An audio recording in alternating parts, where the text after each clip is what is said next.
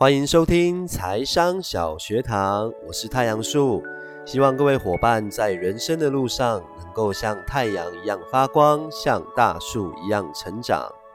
在财商小学堂里面，会跟各位伙伴分享经济的知识、税务、法律的知识。以及呢，所有财商的智慧，那这些财商的智慧呢，是由太阳树透过许多的财经的丛书，把它融会贯通之后呢，会跟各位伙伴去做分享。所以喜欢我们的频道，欢迎你分享加订阅哦。今天要讲的是后面五个呢，可以改变自己的一个富人思维哦。所以要跟各位分享的是第六点。那第六点呢？诶，不对。等等，这个时候呢，要先感谢持续订阅跟关注小学堂的朋友，请多多帮我们分享加订阅哦。现在来说第六点，其实第六点的部分呢，就是有钱人寻找双赢的方法，穷人想着如何二选一。因为永远保持寻找双赢的方法，所以你遇到很多的事情。你会有很多的解决方式，你会去想到，诶，我是不是有什么地方可以去突破这样的一个困境哦？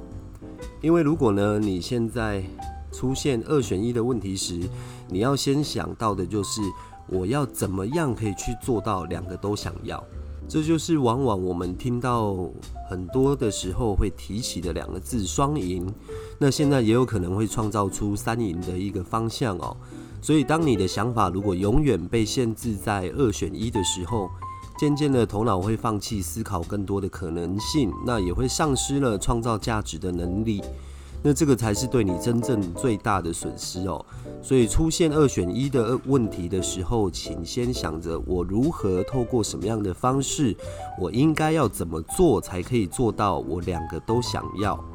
这就是往往有钱人他们在思考问题的时候，他们会去想到我要怎么样把我所想的，还有包含可能我对客户啊，或者是对社会大众，能够去创造一个双赢的一个局面哦。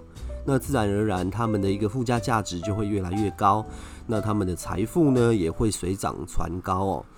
第七点是，有钱人专注于自己的净值，而穷人呢是专注于自己的薪水。基本上呢，有钱人会专注于提升自己的净值哦，而不是工作收入。因为我们在谈论像是可能郭台铭啊、李嘉诚啊，他会说他的身价有多少，但是。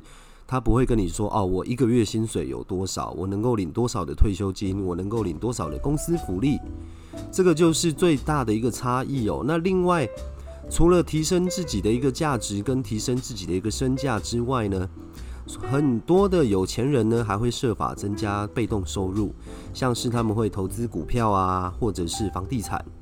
那包含房地产的部分呢，其实全世界的房地产它其实都是轮动的。那千万不要只局限在台湾哦。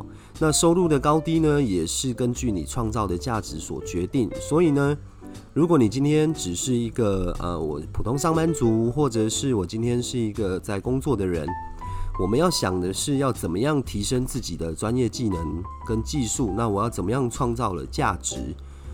我所创造的价值，就是说呢，我服务了多少人，我影响了多少人，那这些呢，连带都会影响到我们自己的收入高低哦。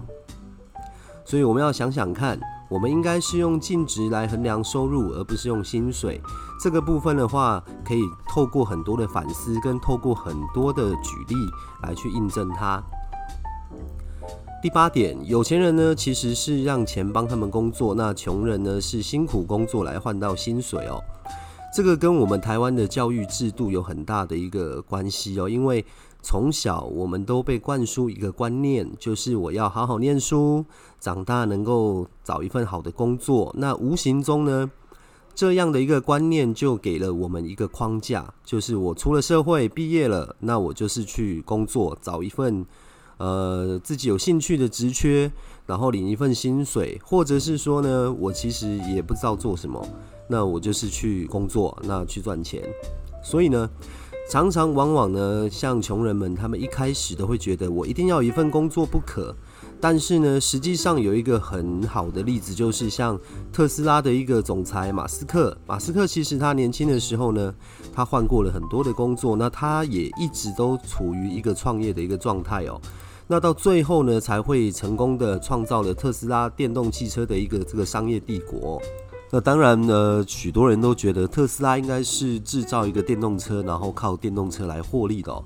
但是你仔细的去思考一下特斯拉这个公司呢，还有你去看它的财报哦，你会发现。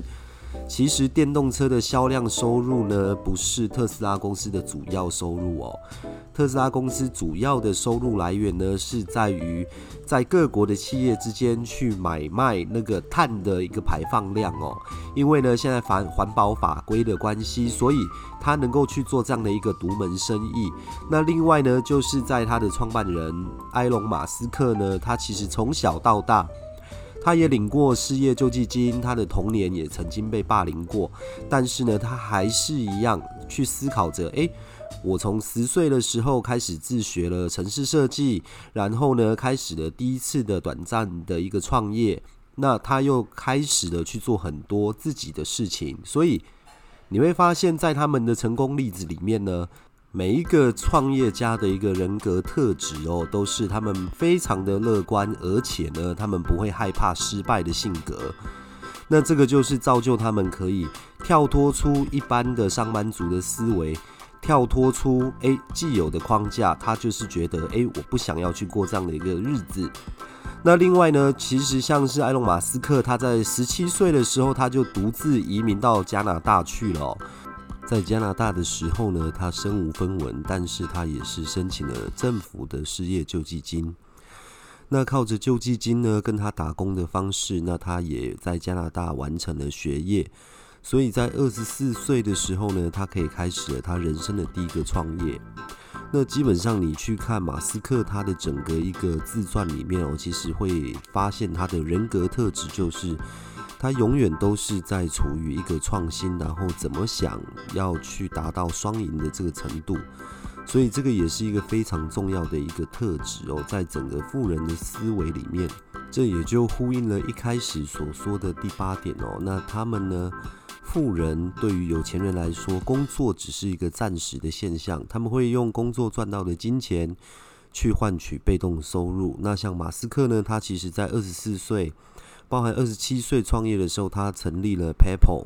那他之后呢，把 PayPal 这个公司卖掉。那卖掉了，他换得的资金，他就开始成立了 SpaceX，然后成立了特斯拉。所以呢，你会发现这个里面的致富法则就是创造至少三种以上的被动收入哦。那难题是在于说，大多数的人只能够想到，诶，我可能今天我投资了股票，我投资了房地产。但是又欠缺可以投资的资金，那怎么办呢？其实哦，这个部分，呃，我们在前两集里面其实也一直在跟大家呼吁跟分享的，就是如果你现在的资金真的不是这么充裕的话，那请一定要记得投资你自己，因为只有你自己呢，才可以创造出更多的被动收入。那第九点的部分是，有钱人就算恐惧，他也会行动。那一般人呢，会让恐惧阻挡他们的行动。怎么说呢？大多数的有钱人跟富人，对照于一般的普通人来说呢，最大的差异性是在于舒适圈。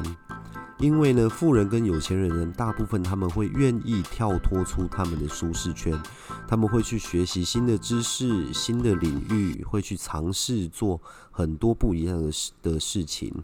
一方面呢是扩大舒适圈，一方面是克服这个恐惧。诶，我真的遇到了这个东西，我觉得它非常的有趋势，它有未来性，那我可能就会直接采取行动了。这也是一般所有的富人跟有钱人呢他们会做的事情。但是呢，一般人呢，呃，跟穷人他们就会待在他们自己习惯的一个舒适圈里面哦。所以这边呢会有一个重点就是。你的舒适圈大小就等于你的财富大小。那你要怎么样提升自己？因为当你在学习成长的时候，一定会经历一段阵痛期。那这个阵痛期呢，你只要坚持下去，就算你感到恐惧，那你要采取行动。你不要担心你想的几千个问题，但是你只要先去行动，不要太放纵自己，那你一定可以坚持到最后，达到成功的果实哦。那最后一点呢，其实也是非常非常关键的一点，就是所有的有钱人跟富人呢，他们都是持续的学习成长。那一般人呢，则会认为他们已经知道一切了。所以，这个世界上最危险的三个字就是“我知道”。通常呢，一般人最常做的事情就是证明，去试图证明说：“诶，我自己是对的。”所以呢，这个事情呢，一再的一个重复呢，就会发现哦。他一直要去证明他所想的是对的，所以他放弃了学习跟成长。但是呢，往往呢，专业是通往财富的捷径，所以呢，你一定要把你自己的专业能力提升，或者是让你自己成为某个领域的专家。因为你会发现哦，其实通常有钱人跟富人，他一定是在某一个领域的专家，不管他的一个本业是什么。他或许本业是制造业，或许是服务业，或许是零售业。或许呢，他是一个财经专家，但是小康人士或者是一般人呢，他们在自己的领域里面的表现都会普比较普通，或者是甚至有些比较糟糕。